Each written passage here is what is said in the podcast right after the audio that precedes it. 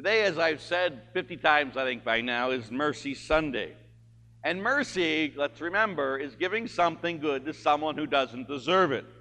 Mercy is giving something good to someone who doesn't deserve it. That's all of us present here. None of us are deserving of mercy, and yet our God comes and gives us mercy if we but seek it. What we got to do is we got to be people who receive the mercy and give the mercy. Now, how do we receive the mercy? Well, I think the scriptures tell us, give us great insight into that today. And to do that, I want you to look in the book of Revelation.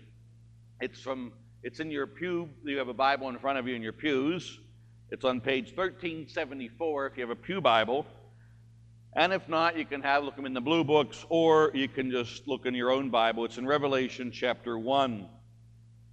Now again, the whole book of Revelation, you got to know what it's about.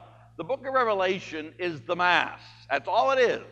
It's the whole Mass that's going on in heaven. And if you want to know that well, I encourage you to get Scott Hahn's book, Doctor Scott Hahn, who wrote a book, The Lamb's Supper. He goes point by point by point about how this is Mass, and how to understand the book of Revelation, you got to understand the Mass. And it begins with John getting ready to say Mass. And it's going to be important, especially when we look back at the Gospel today. He says in uh, verse, uh, verse nine, chapter one, I, John, your brother, who share with you the distress, the kingdom, the endurance we have in Jesus, found myself in the island called Patmos because I proclaim God's word and give testimony to Jesus. Verse ten, I was caught up in the Spirit on the Lord's day, which is Sunday, and heard behind me a voice with a loud trumpet which said, write on the scroll. So he's getting ready to say Mass on the Lord's day. It was Sunday, okay? The first day of the week. Then I turned to see those whose voice it spoke to me. And when I turned, I saw seven golden lampstands. Now again, where were the seven golden lampstands on earth? In the temple. The temple has now been destroyed. It was destroyed by seventy A D. Now, this was probably written by ninety A D. ninety, between ninety and one hundred ten A D, it all depends. Some people even think before the temple, but probably not. So here he's talking about the seven lampstands that are in. Now the temple is no longer on earth because where is it? It's in heaven. So now he's talking about this, what's going on to heaven. Here's the seven lampstands. They're no longer on earth because they're in heaven now. And as he sees these seven lampstands, in the midst of the lampstands was one like the Son of Man wearing an ankle-length robe. Hint, hint, hint, hint. Ankle-length robe with a gold sash around his chest.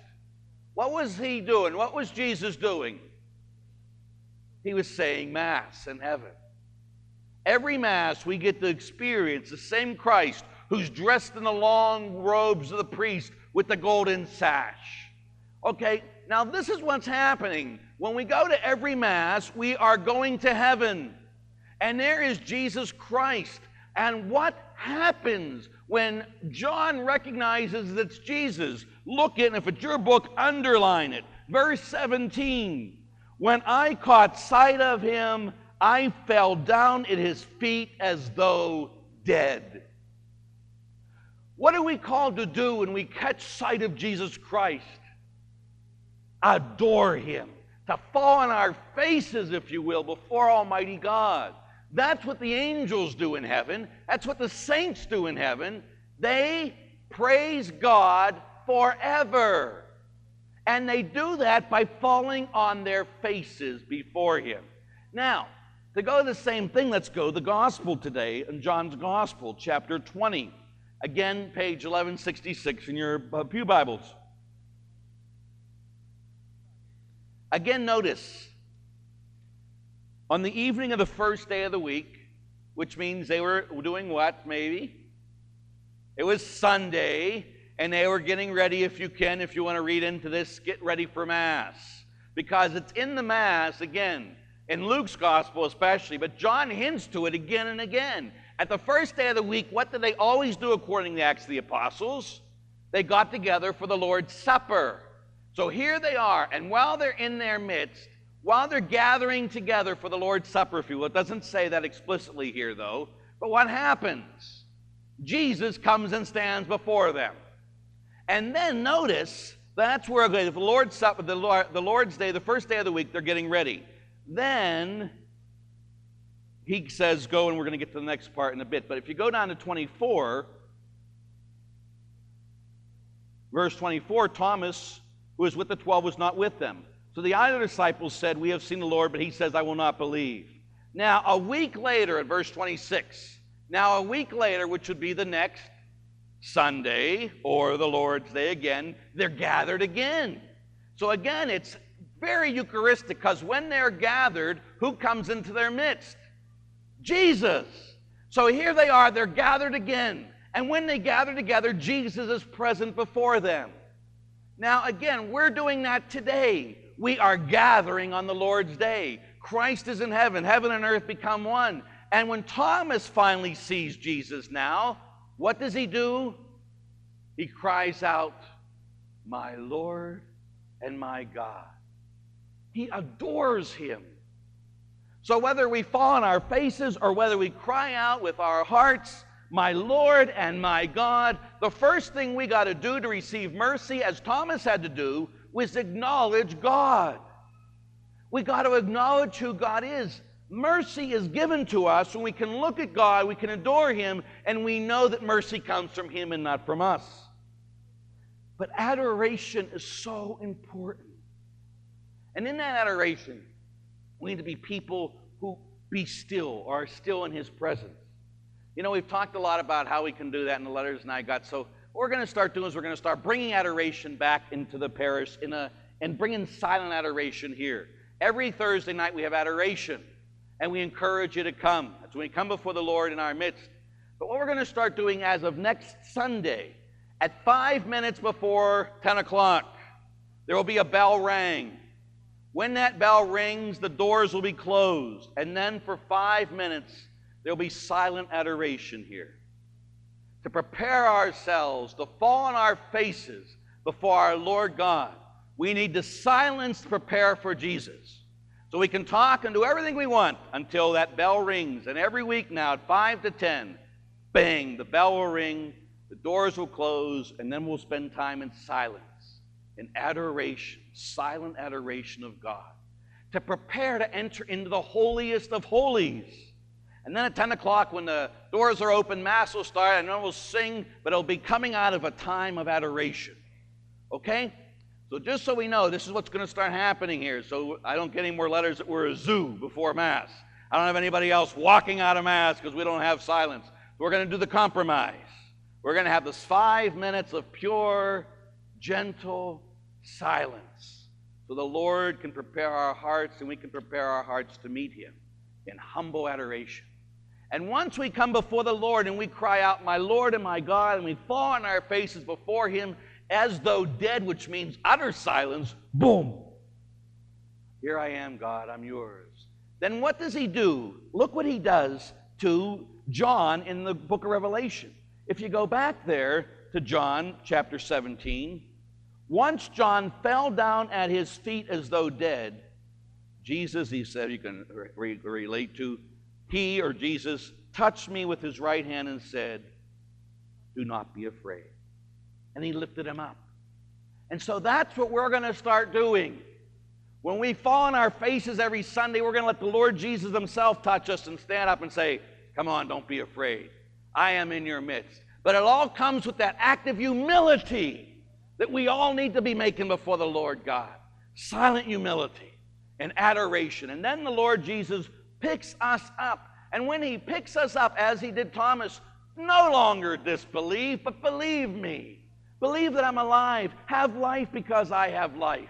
And then he offers us his mercy. Today, you know, the greatest devotion I have in my life is the Divine Mercy. And I remember it from my grandmother. Because in my grandmother's house, my grandmother, I was going to bring her prayer book up today just to show you, she made the Divine Mercy Novena constantly, and the book is falling apart. And in her old house, on a wall was just a ripped out piece of a magazine. And on that piece of magazine, that page, was the image of Divine Mercy, the older image. And then she cut out from another page of that magazine, Jesus, I trust in you, and placed it underneath that image as you put it in the frame. Well, I still have that, which got to be fifty years old, on my wall in my bedroom. And I look at him constantly with the Jesus I trust in you. It's all about him, that when I come before him and adore him, that all he does is gladly pours his mercy upon me. And he wants to pour his mercy upon you. But we need to receive that mercy. And we receive that mercy by making that act of humble adoration before him, so that he can lift us up. Once we have received mercy, though, what do we got to do? As Thomas and as the apostles did, we go back to the Gospel of Thomas. I mean, yeah, right, not the Gospel of Thomas, the Gospel of John. There is a Gospel of Thomas, you know. It's a pagan book, but we have one, in case you ever want to look at it. Anyway, but if you go back here to John chapter twenty, verse twenty-one, Jesus said again, "Peace be with you. And as the Father has sent me, so I sent you." In verse twenty-two, then he breathed on them and said, "Receive the Holy Spirit. Whose sins you forgive, they are forgiven." Now again, this is explicit, explicit giving priests the power to forgive sins. He not only says we have the power to forgive sins, but we have the power to hold somebody in their sin. You know, that's great power to give to somebody. Why Jesus did it, I don't know, but that's what it says. Whoever sins you forgive, they are forgiven them. Whoever sins you hold bound, they are held bound. That's what Jesus said. But what he's calling everybody to do at that time is to be sent forth to be mercy givers. Priests in the sacramental way, but each of us in a way that is freeing and merciful. So what you and I are called to do is be a person, an icon of mercy. Now again, isn't it interesting? The way that they recognized Jesus in John's gospel was how? His wounds. Though he was resurrected, he still had the wounds, the wounds of love, the wounds of self-giving. If we're going to be icons of mercy, guess what we're going to have? Wounds. And the people he forgave were the very people who killed him. So if we're going to be an icon of mercy, we got to give mercy to those who kill us, just as Christ did. And everybody wounds us in one way, like I tell people a thousand times. If you're going to love, buddy, if you're going to love, prepare yourself to get hurt. It's going to happen. That's reality. So say yes to it. Jesus did. Jesus knew he was going to get killed by the people he loved, and he still said yes. No, you will be killed by the people you love. If you're like Jesus, you still say yes. And then you bring them your mercy. You bring them God's mercy. We are called to be Christ to the world. That's what he's calling us to do. That's what he's calling us to be. So today, we need to adore the Lord God in silent adoration by making a statement of faith, my Lord and my God. We need to receive his mercy in our own life. And then we need to give his mercy to everybody who seeks it, which is everybody. You got it? You get it? Good. May each of you know his love today and forever. Amen.